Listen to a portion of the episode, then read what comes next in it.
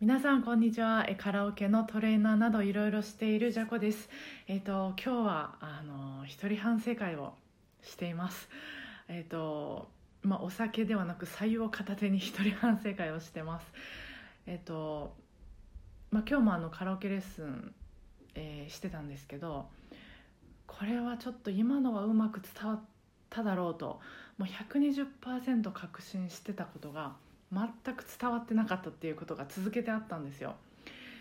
いやこれは本当に落ち込みまして。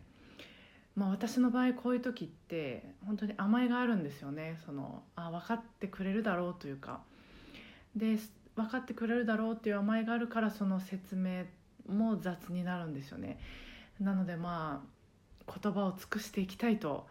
常々思ってるんですけど、まあ、改めてその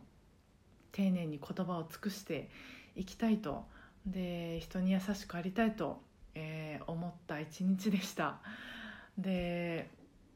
また別のあの話は変わるんですけどあの私はもうネットフリックス大好きっ子なんですが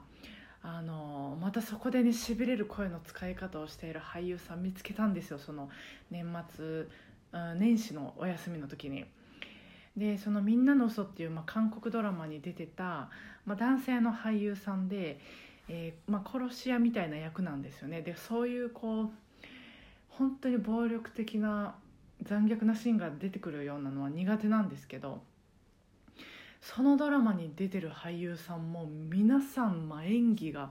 ものすごくもう、まあ、見事でぐいぐい引き込まれたんですよね。でやっぱ言葉の意味がもう全く何にもわからないからこそ、うん、その声の、うんまあ、音色とか使い方とか表情のそのなんかまあ感情表現だけを頼りに見てるから余計になんかこうグッと伝わってくるそのすごい演技を目の当たりにした時にはもう思いっきり伝わってくるのかなと思って、まあ、見てるんですけどでそのソヒョンヌさんっていう、まあ、俳優さんは殺し屋の役なので、まあ、そういうあの暴力的な、えー場面たくさんあるんですけどでもまあ基本的になんかまろやかでなんか内省的な声の使い方されててでもそのすごくまろやかで穏やかなんですけど一見その奥の奥の奥はすごくこうもう太陽の光も届かないような海の底のようにもう静かで暗くて冷たいものがあるような人物に伝わってくるんですよ。まあようこんな表現ができるなと思ってでそのソヒョヌさんのことがすごい気になってきて一体この人普段はどういうあの声の使い方されてるんやろうと思って YouTube ググってたんです。そしたらやっぱり、